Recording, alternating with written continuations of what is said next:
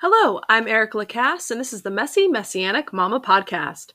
Today we'll be discussing if it's possible to be transparent. Stick around for some hope healing and maybe even some laughs.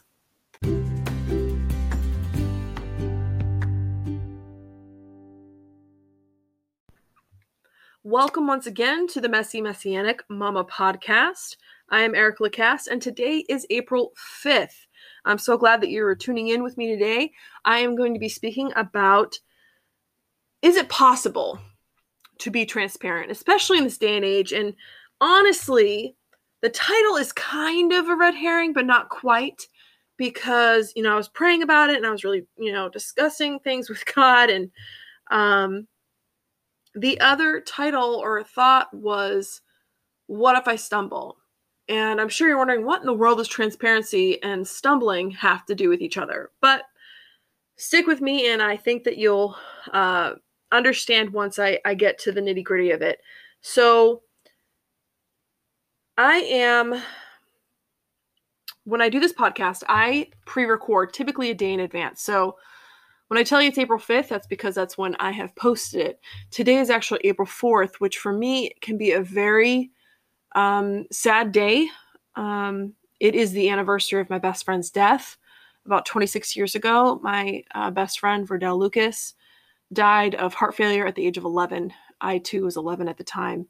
And uh, April 4th obviously is a really hard time for me. It was the first time I ever experienced a death personally in my life with somebody that I, I knew and I loved. And it was sudden. There was no time to be able to say goodbye. And I think that it's a lot more difficult to come to terms with death like that than it is when you have somebody um, who maybe be dying of cancer and you have the opportunity to say everything that you've wanted to say to them before they died. So for me today is a really difficult day. I wasn't sure if I was even going to be able to do the podcast, but um, this is what God had on my heart this whole week is like, you know, is it possible to be transparent? And when you look at transparency or the word transparent in the dictionary, there's actually a lot of different uh, definitions. In fact, there's uh, the first couple are about refracting light and things of that nature. But the sixth one, which actually had to do with what I meant, what I mean when I say transparent, is that you're open, frank, and candid. So when you go to honesty, what does honesty mean in the dictionary? You have truthfulness, sincerity, or frankness.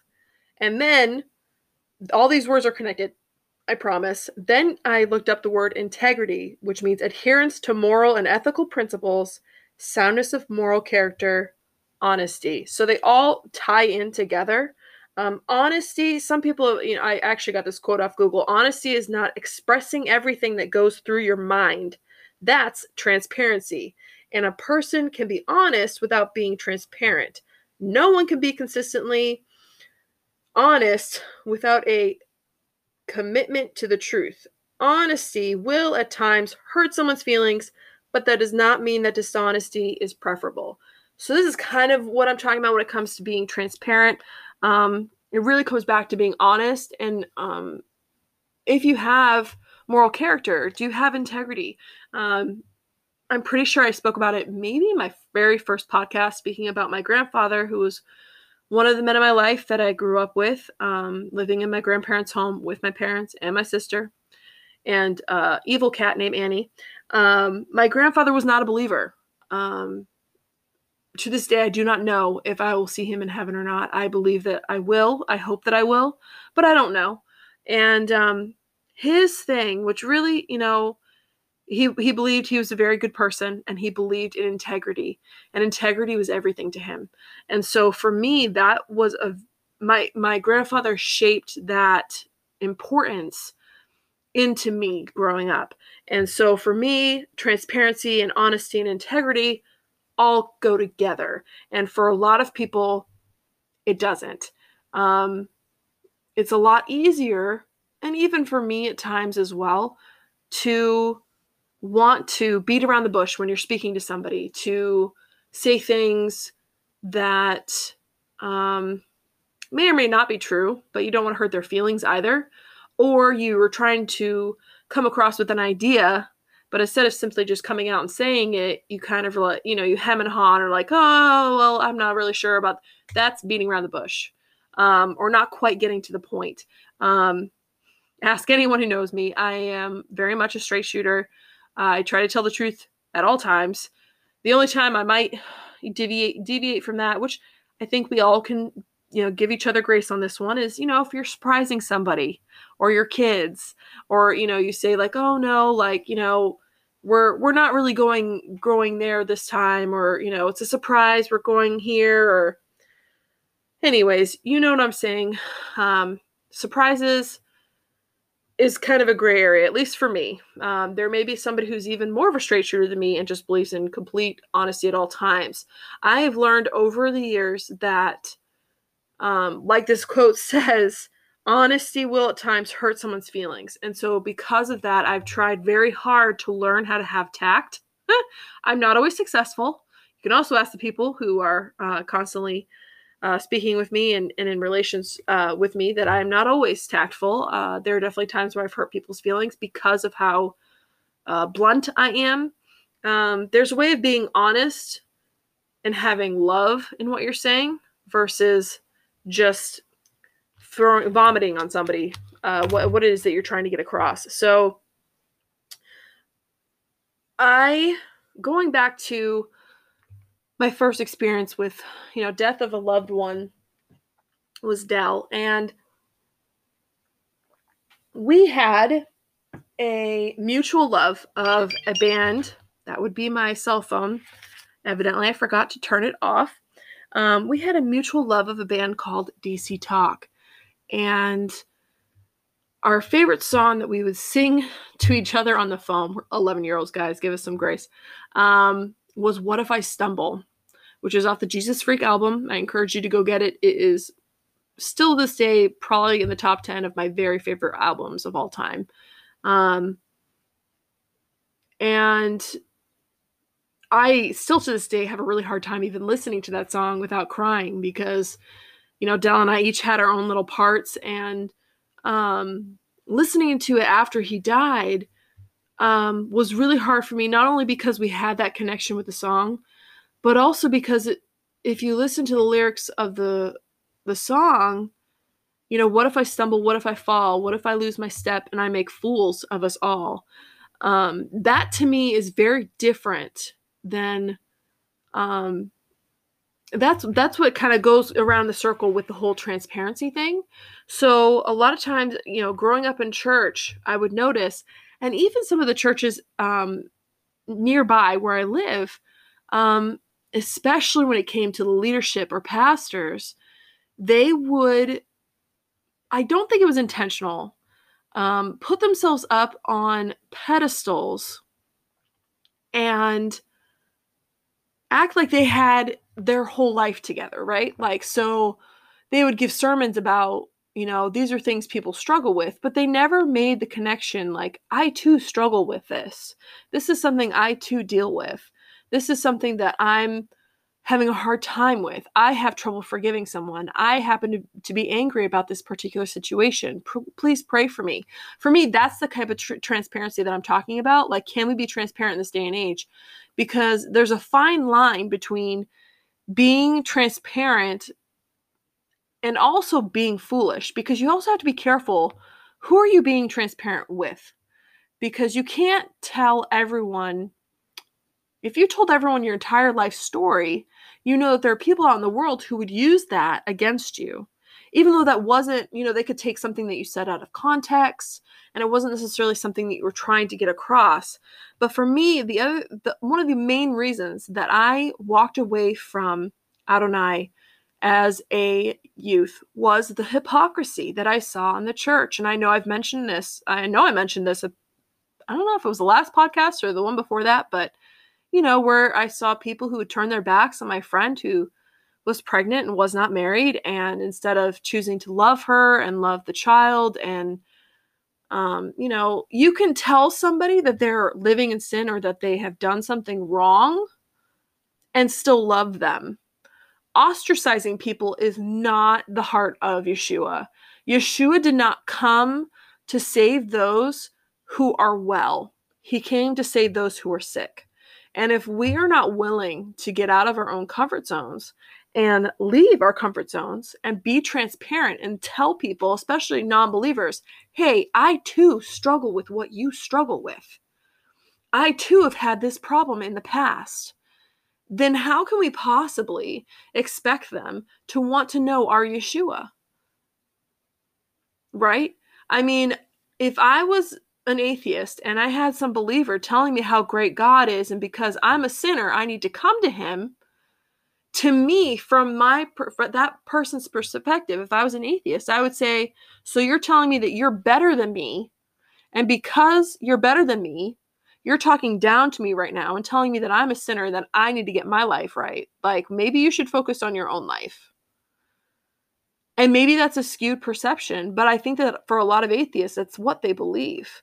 Now, like the first, the quote, which I actually didn't know until I did a little research tonight, um, there's a quote at the very beginning of What If I Stumble, the song. Um, it's by Brennan Manning, who wrote Ragamuffin Gospel. Never heard of the guy. I've actually never heard of the book. I'm sure some of you have. Um, but he, his quote was, the greatest single cause of atheism in the world is Christians who acknowledge Jesus with their lips and walk out the door and get on by their lifestyle. That is what an unbelieving world simply finds unbelievable. And I was actually uh, reading something from a man who actually literally dissected the song. And um,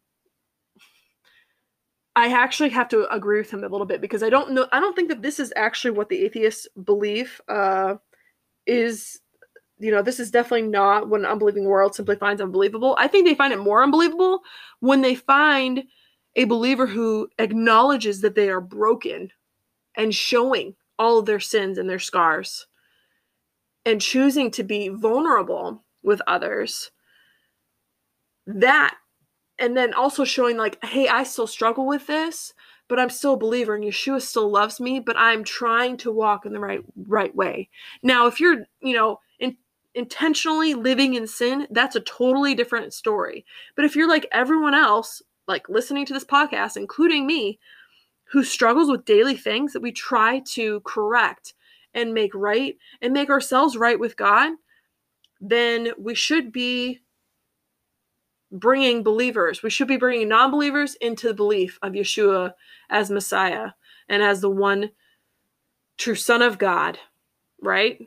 But somehow there's some sort of disconnect, especially nowadays, where um, there isn't that. And I think that a lot of it has to do with our transparency.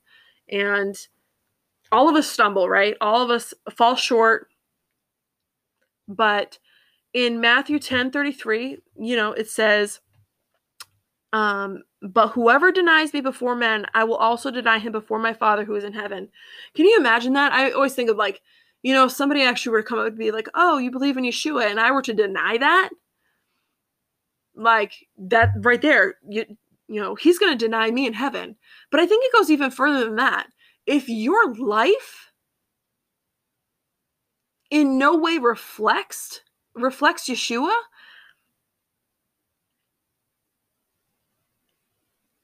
and you are basically with your lifestyle denying who Yeshua is,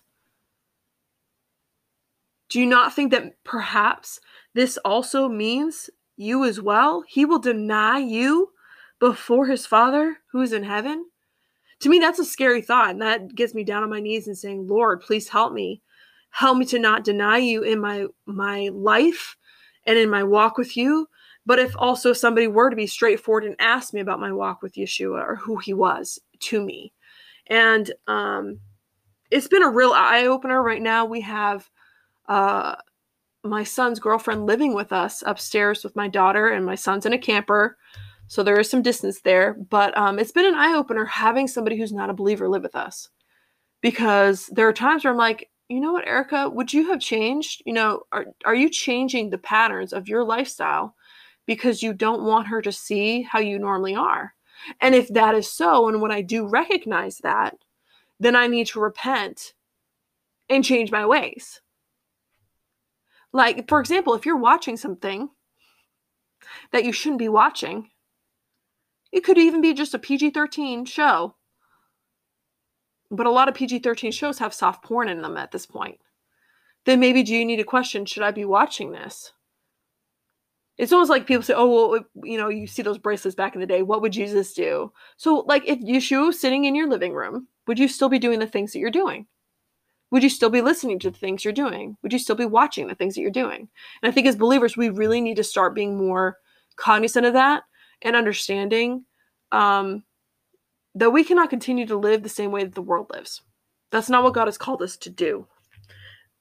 Now, in 2 Timothy 3 1 through 5, we've i'm sure you've heard this many many times especially nowadays but um, i think it's true 2 timothy 3 1 through 5 tree of life version that's the version i happen to um, enjoy the most. It says but I understand this that in the last days hard times will come.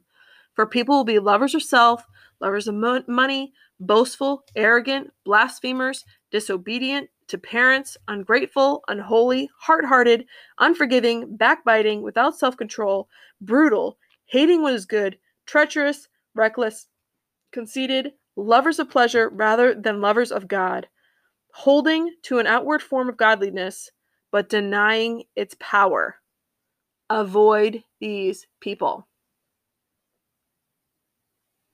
So it's you know that people are like, oh, well, you know, this is all, you know, those are like unbelievers. Is it? Is everything that he said here just for the unbelievers? Can on can we honestly say that we've never been lovers of money? That we've never that we're not boastful at times or arrogant in what we know? Hard-hearted, unforgiving, backbiting? I know so many times in my life I have had to check myself. And thankfully, you know, the, the spirit, I try to let the spirit move as freely in my life as I possibly can. Um, I should do more, quite frankly. I'm not perfect. I'm an imperfect person living in an imperfect world, and I follow a perfect God. And I'm trying my very best to do what's right, not in my own eyes, but in Yeshua's. Now we can look literally throughout the entire Bible and find imperfect people that God used for his glory, right? I mean, the best example that I could think of comes to mind is David. David was considered a man after God's own heart, yet he committed adultery and murder. I love it. You know, you go down to uh, 2 Samuel 11 and 12, chapters 11 and 12. You'll read about this story about um, good old David. You know, he uh, he rose from his bed and strolled on the roof of the royal palace. And from the roof, he saw a woman washing. So basically, he was creeping up on this woman, stalk, like you know, not stalking her, but creeping up on this woman, watching her wa- washing, watching her wash herself. He's on the roof. So really, it, I, I, there's no fault at this point from uh, Bathsheba. However, uh, he murders her husband so he could take her as a wife, and that to me is just it's terrible. However, in Nathan in chapter 12 confronts David with what he's done, and what does David do? He repents. Now there are consequences to David's actions because Adonai struck the child that Uriah's wife bore to David, and he became very sick. And David fasted and prayed for that child for a long child, uh, long time, and that child still died because God told you, because you did this wicked thing, I'm going to take away from you. And sometimes we need some hard love. And quite frankly, David needed some hard love to get him back on track with God. And sometimes we need that too. And I think that that's where transparency and honesty and integrity come because there are a lot of people in our lives and even ourselves where we need to start being honest with each other and honest with ourselves and say, All right, Lord, check me. Put somebody in my life who will show me what your will is. Because if I don't know it already or I'm not doing something that's right, put somebody in my life who will show me what I need to do. Now, obviously, um, we don't help ourselves when we choose to not show love to those who are not yet believers. So I'm not saying go out there and be like those people, oh my goodness, who hold signs and things and say, you're a sinner, repent, for the kingdom is nigh. There's a time and place for that. I don't say that there isn't. However, what are they missing when they do that? Love, right? And that was something I, for years I was missing. I did not understand. In fact, uh, the people I went to middle school and junior high would testify to the fact that I was a professed Jesus freak.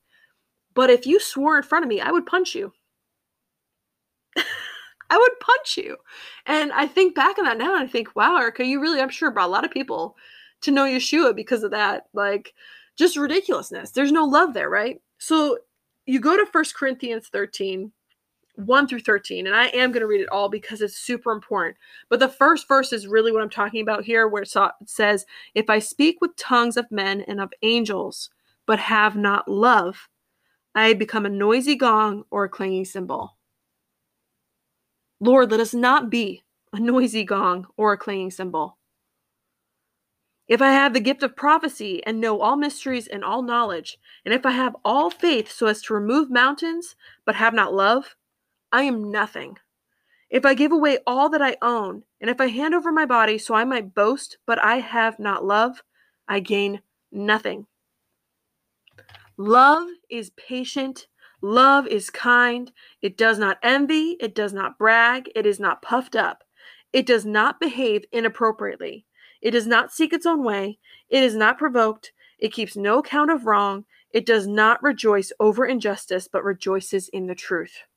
It bears all things. It believes all things. It hopes all things. It endures all things. Love never fails. But where there are prophecies, they will pass away. Where there are tongues, they will cease.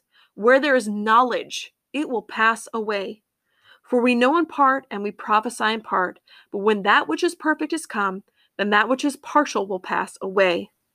When I was a child, I spoke like a child, I thought like a child, I reasoned like a child.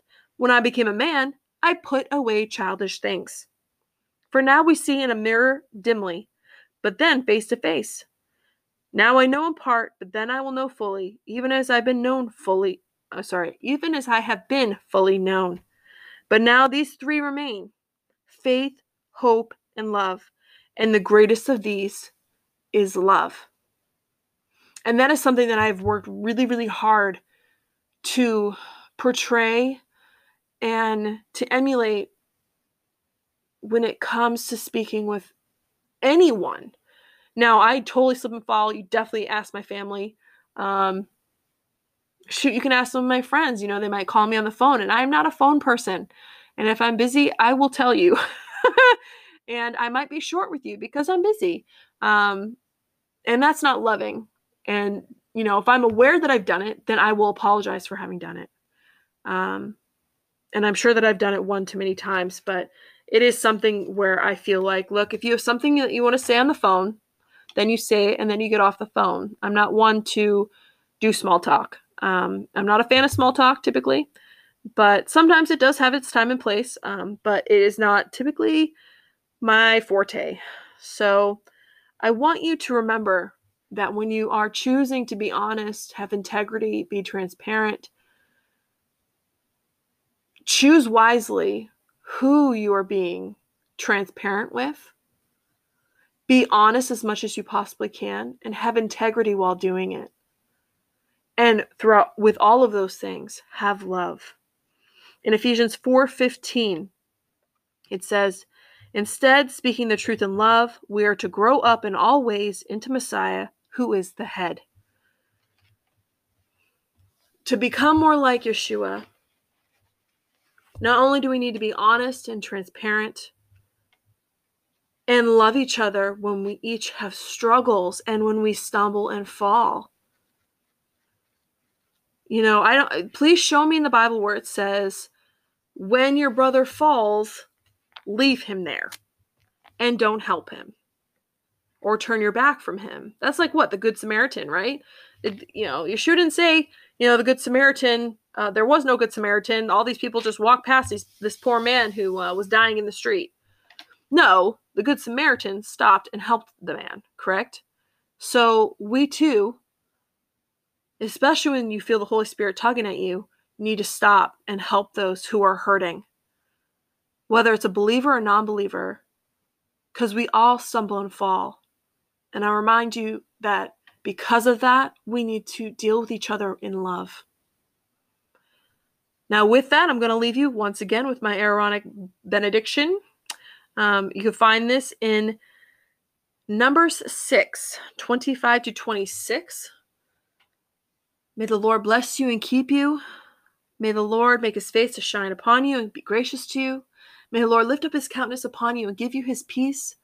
Bashem Yeshua, Yeshua Sar Shalom. In the name of Yeshua, the Prince of Peace. Amen. May you have a blessed week, and I'll see you again next time. As always, you can reach me at messymessianicmama.com or you can leave me an email at elmmm3 at protonmail.com. That's E as in Echo, E as in Lima, M as in Mike, M as in Mike, M as in Mike, the number 3 at protonmail.com. You can also leave me a voicemail message on anchor.fm forward slash Erica Lacasse should take you right to Messy Messianic Mama, the podcast. And then there should be a button that you can leave a message for me.